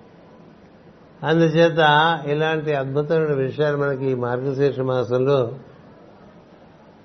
చెప్పబడుతూ ఉన్నాయి. మనకి కావాల్సినటువంటిది ఎప్పుడో ఒకటే గుర్తు చేసుకోవాలి. ఎక్కడికి వెళ్ళినా లోపలికి పో లోపలికి బయట తిరక్క అత్యవసరం అయితే బయట తిరుగు వాడికి కర్తవ్యాలు ఉంటాయి. కర్తవ్యం మేరకే బయట తిరిగి మిగతా ఇప్పుడు లోపలికే వెళ్ళిపోతున్నాం అనుకో అలవాటు అయిపో. పనుంటే తప్ప బయటకు వెళ్ళండి ఆయన అని ఇంటి వాళ్ళు తెలుసు. ఇంటి వాళ్ళంటే లోపలుండే లోపల ఉండే ప్రజ్ఞలు. లోపల ఉండేది ప్రపంచంతో నీకుండే సంబంధం సత్సంబంధంగా ఉంటుంది. ఎందుకని? ప్రతివాడు నేను పీకడు ఒకటి. ప్రతి చోటికి నువ్వు పోక్కర్లేదు. ఎక్కడ పడితే అక్కడ కనబడక్కర్లేదు. కదా? మన విజిబిలిటీ ప్రపంచంలో పెరగాలనుకునేటువంటి వాడు తెలుగు తక్కువ వాడు. గుర్తుపెట్టుకోడు. ప్రపంచంలో విజిబిలిటీ ఏంటండి? మన గురించి తెలియాలని కదా. జీవుడు బాధపడుతూ ఉంటాడు. మన గురించి ప్రపంచంలో తెలియటం అనేది అవివేకం మన గురించి సర్వేశ్వరుడికి తెలియాలి. లోపల ఉన్న ఈశ్వరుడికి నీ గురించినటువంటి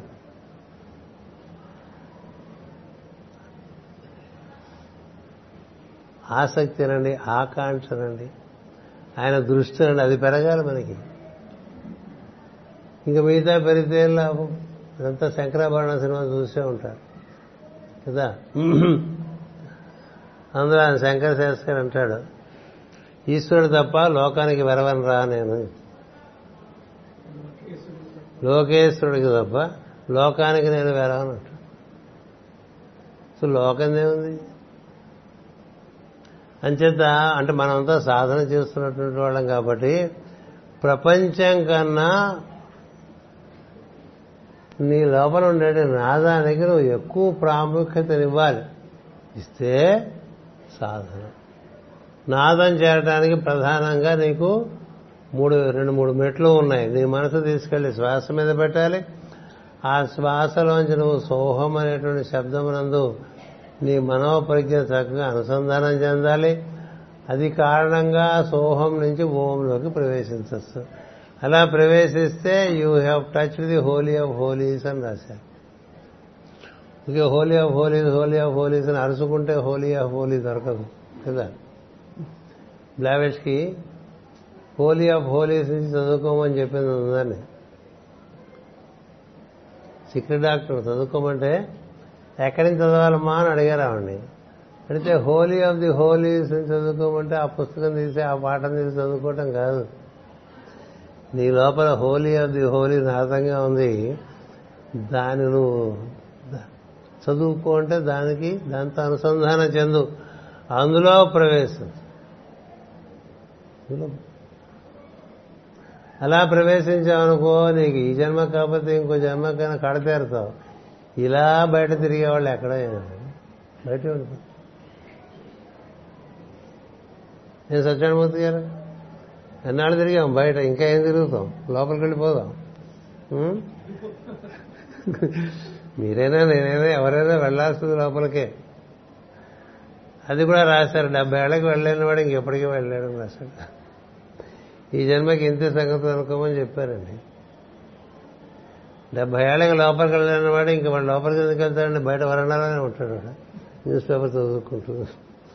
ఆ గొడవలు ఈ గొడవ రోడ్డు మీద గొడవలని చూసుకుంటే పూర్వకాలం ఎక్కువ మంది పల్లెటూళ్ళ అరుగుల మీద కూర్చొని వాళ్ళు ఇంటి ఎందుకు కూర్చోకూడదని ఇల్లు కట్టుకుని ఇల్లు కట్టుకుని వాడు హాగే ఇంట్లో కూర్చోవచ్చు కదండి. ఆ బయట బయట వరండా కూడా కాదు కాంపౌండ్ దాటిన బయట అరుగు ఉంటుంది. ఎందుకు అరుగు? ఏదైనా పాపం బాటసారి రాత్రిపూట వాడికి ఎక్కడ ఏం లేకపోతే అక్కడ పడుకుని పొద్దున వెళ్ళిపోతాడని నేను పెట్టమని కూడా వాడు అడగడు. అక్కడ పోయి నువ్వు కూర్చుని ఆ ఎదురింట్లో ఏం జరుగుతుంది పక్కింట్లో ఏం జరుగుతుంది. ఆ రోడ్డు మీద వెళ్ళి వాడిని పలకరిస్తూ వాడిని డిస్టర్బ్ చేస్తూ. ఇది కదా మన యాక్టివిటీ అంతా కూడా విలేజ్లో ఏమిటి ఇది? అందుకే నువ్వు మనసులో కూర్చున్నావు అనుకో రోడ్డు మీద కూర్చో. అందుకనే పాపం సత్యసాయి వంటి మహాత్ములందరూ కూడా ఒరే పేపర్ చూడకుండా రా మీ మనసులోనే ఎట్లాగో బజారు ఉంది కదా అని చెప్పారు. ప్రపంచాన్ని మనసు నిండా ఉంది కదా ఇంకా పేపర్ కూడా ఎందుకు ఎక్స్ట్రా ఏముంటుంది ఆ పేపర్లో? మనందరికీ తెలిసి ఏముంటుందో? కదా? మరి ఇంకా బజార్ అయిపోతుంది మనసు. ఇంకా బజార్ ఇంకా బజార్ ఇంకా బజార్ ఇంకా బజార్. ఏదో మంత్రం చేస్తున్నాం నామం చేస్తుంటారు నోటితో కొడుకుతూ ఉంటారు మనసు వెళ్ళిపోతూ ఉంటుంది కదా? అందుకే మంత్రం చేయటం కాదు ముఖ్యం వినాలి. ఆ వింటంలో నిజంగా నీలో ఎప్పుడు జరుగుతున్న మంత్రం వింటూ ఉంటే నీకు ప్రయత్నం కూడా అక్కర్లేదు. ప్రయత్నం అక్కర్లేదు. మంత్రం లోపల జరుగుతుంటే దాంతో కూడకుండా నువ్వు మళ్ళీ ఇంకోటి ఏంటి? కదా? అంటే కవిత్వం కొంత అయితే మన పైత్యం కొంత అంటూ ఉంటారు కదా. ఇవి మన పైత్యాలు ఇవన్నీ ఒక్కొక్క సాంప్రదాయంలో ఒక్కొక్క పైత్యం పుట్టిందండి. ఒక్కొక్క సాంప్రదాయంలో ఒక్కొక్క పైత్యం. లేకపోతే ఇన్నెందుకండి? జరుగుతున్నది ఒకటి ఉండగా?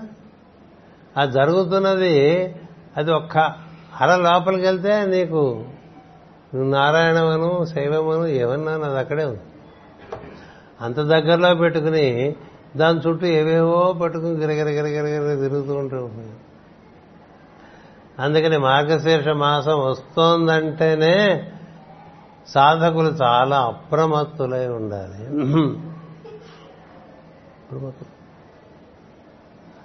అందువలనే నాలుగింటికే నిద్ర లేచిపోయి నాయన ఈ మాసంలో అని చెప్తా ఎందుకని ప్రపంచం అంతా నిద్ర లేకముందు నువ్వు లేచావనుకో?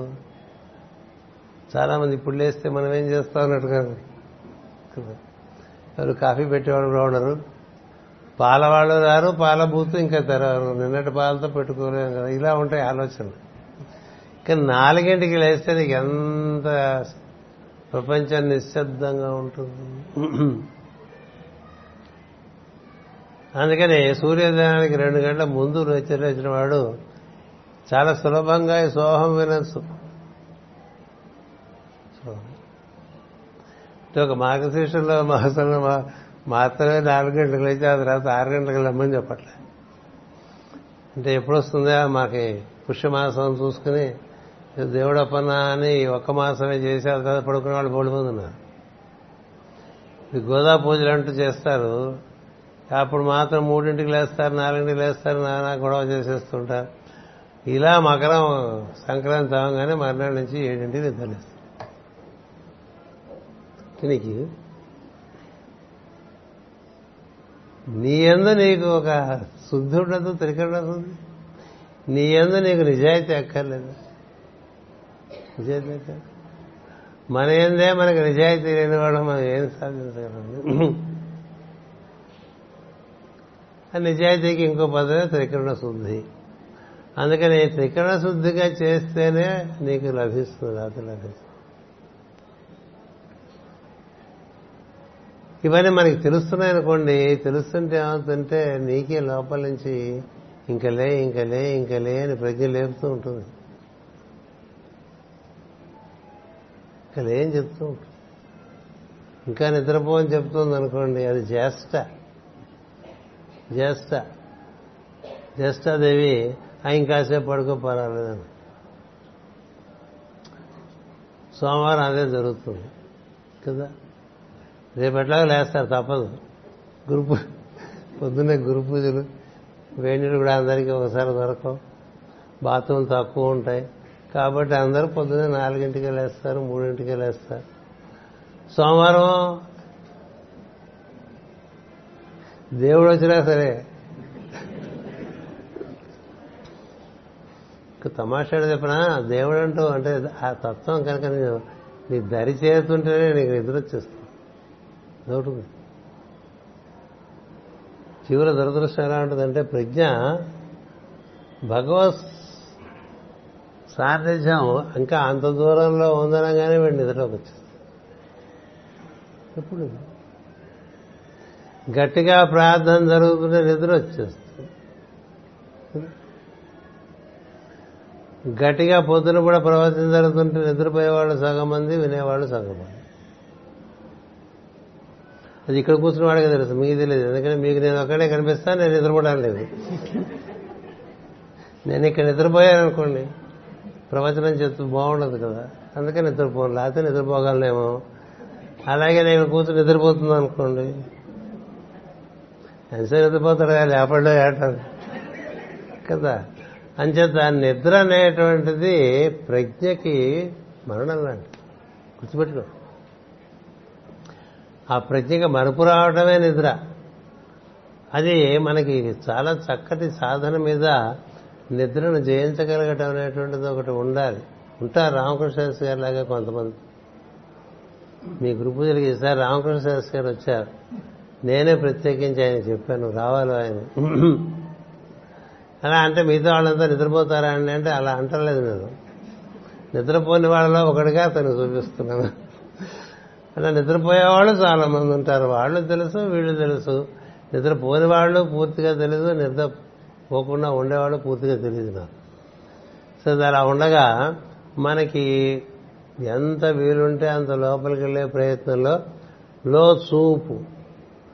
లో చూపుకే మనకి హృదయం ముందు చూడమంటారు లేకపోతే పారభాగం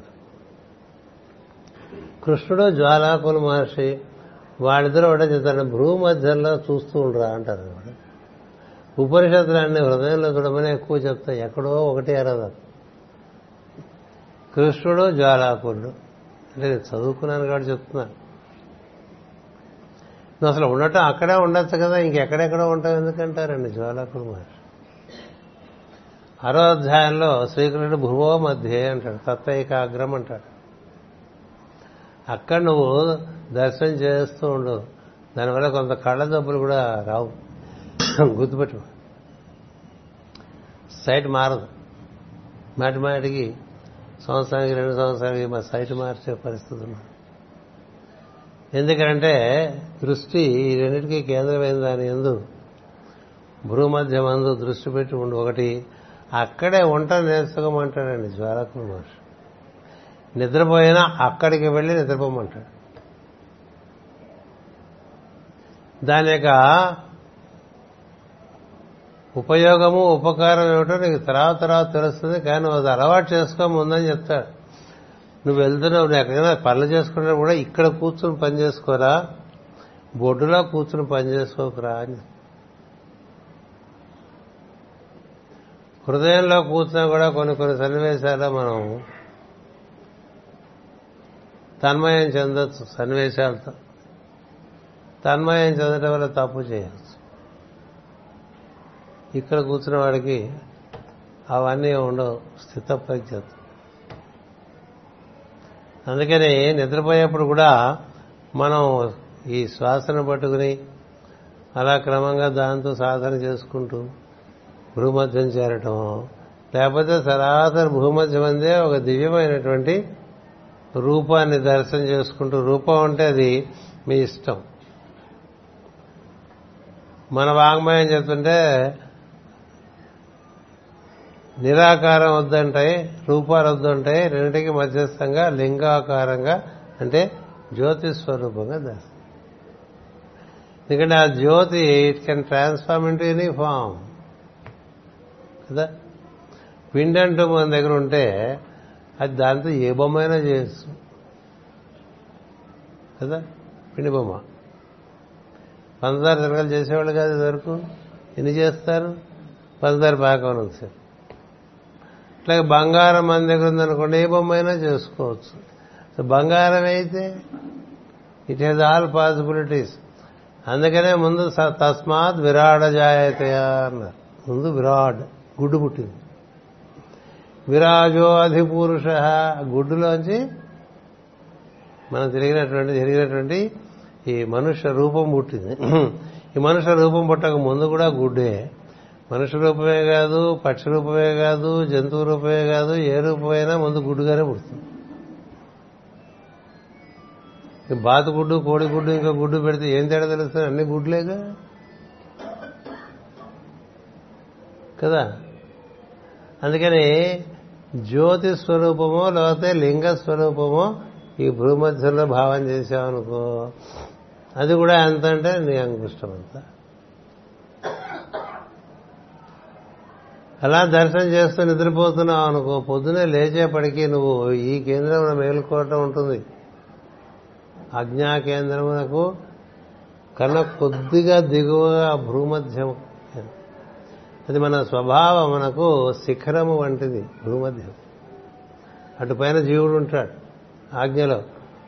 పరమాత్మ ఉంటాడు సహస్రాలు. సహస్రాలలో పరమాత్మ ఉంటే ఆజ్ఞలో జీవప్రజ్ఞ ఉంటే ఇది క్షణపురుషమైనటువంటి స్వభావం యొక్క శిఖరం ఇది. ఇక్కడి నుంచి అంతా స్వభావం.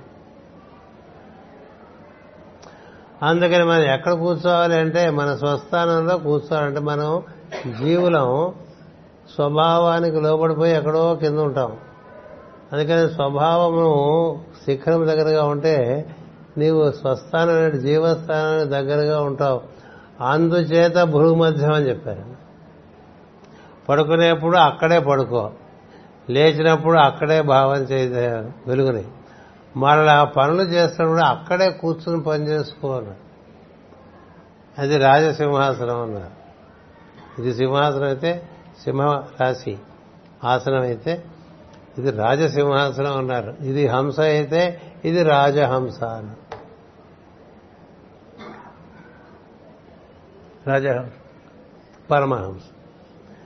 పరమహంస సహస్రం అయితే రాజహంస ఫలభాగం అయితే హంస హృదయంగా చెప్తారు.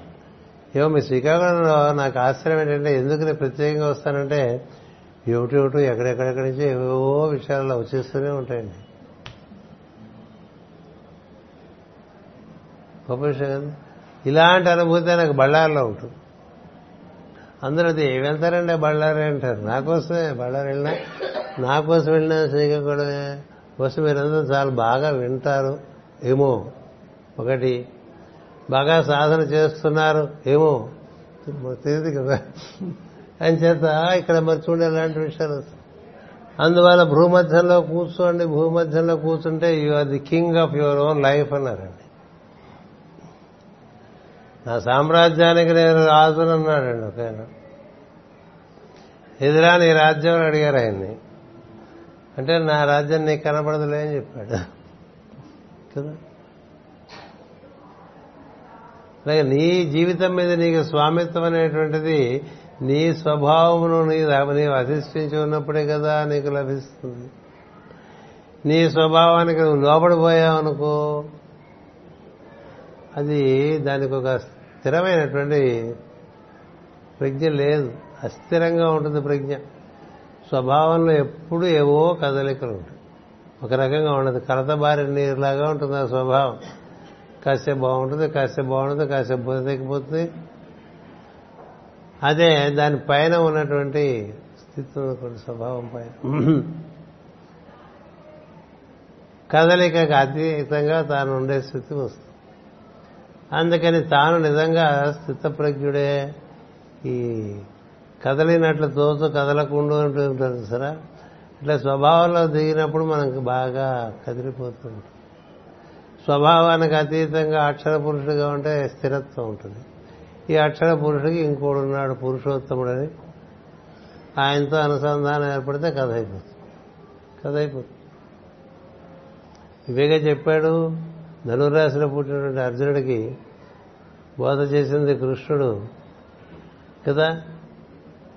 ఈ మాసంలోనే అది ఈ రోజే అని చెప్తారు. అది నేను అంతగా ఎందుకులో నాకు నమ్మబుద్ధి కాదు. ఏదో రోజు గీత చదువుకుంటారని పెట్టారేమో అనుకుంటారు. నేను ఏదో ఒక రోజు గీత చదువుకుంటారేమో అని పెట్టారేమో అలా బా వైశాఖ మార్గశీర శుద్ధ ఏకాదశి నాడు గీత ప్రవచనం భగవంతుడు చేశాడని చెప్తూ ఉంటారు. ఎందుకంటే ఆ రోజు గీత చదువుకుంటారని. ఏదైనప్పటికీ జరిగిన విషయం ఏంటంటే ధనురాశి ప్రజ్ఞ అర్జునుడు. సింహరాశి ప్రజ్ఞ శ్రీకృష్ణుడు. కదా? మరి ఆయన ఈయనకి చెప్తాడు. చెప్పి ఇవన్నీ చెప్పుకొచ్చాడు. ఎందుకని అర్జునుడి మనసు స్వభావంలోకి పడిపోయింది. ఆయన ఉద్ధరించి స్థిరమైన ప్రజ్ఞతని కలిగిస్తే కదా ఆ యుద్ధం సవ్యంగా సాగి ధర్మం నిలబెట్టబడుతుంది. అప్పుడు అర్జునుడు కృతకృత్యుడు అవుతాడు.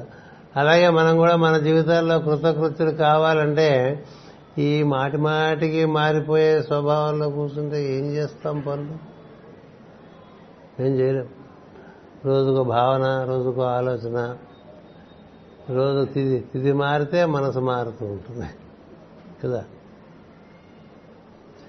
అంటే మార్పులకు గురికాని స్థితికి మనకి వెళ్ళటానికే ఈ సాధన మార్గం అంతా కూడా.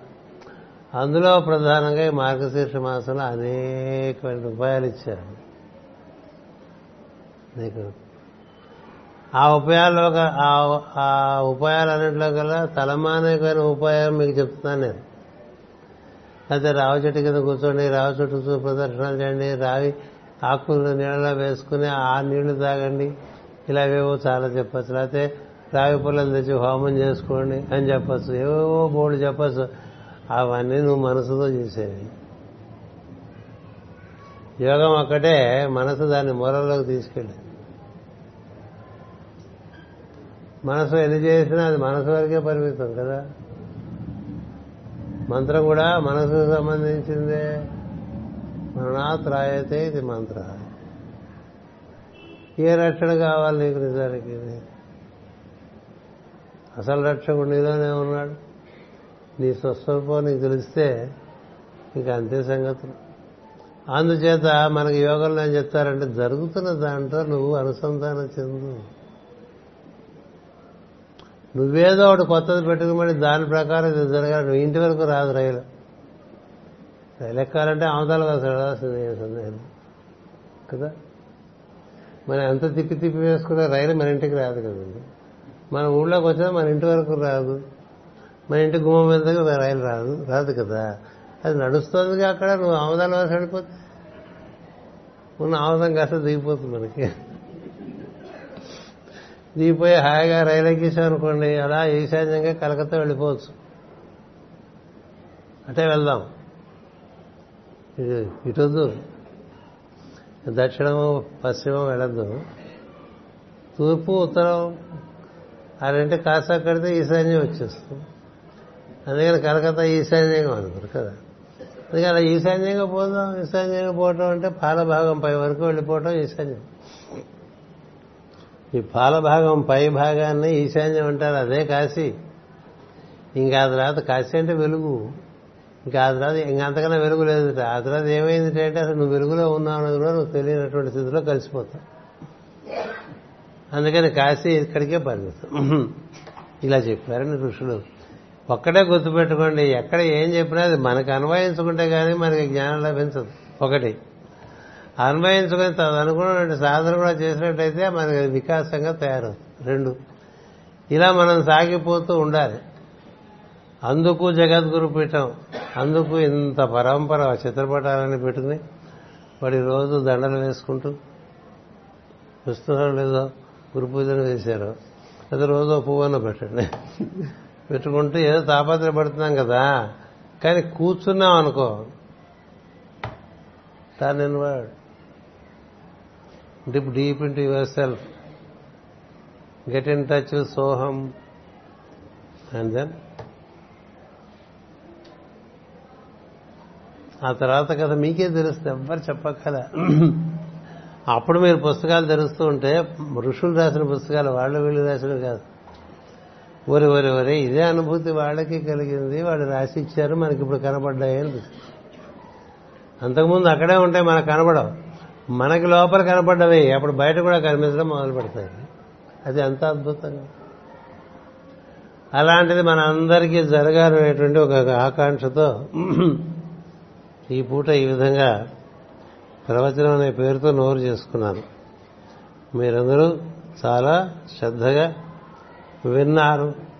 మీ మీ స్ఫూర్తిని బట్టి మీరు ఆచరించుకునే ప్రయత్నం చేయండి.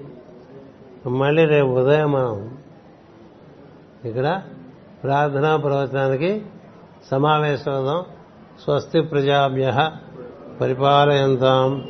న్యాయేన మార్గేణ మహిం మహేషా. గోబ్రాహ్మణేభ్య శుభమస్నిత్యం లోకా సమస్త సుఖినో భవంతు. లోకా సమస్త సుఖినో భవంతు. లోకా సమస్త సుఖినో భవంతు. ఓం శాంతి శాంతి శాంతి.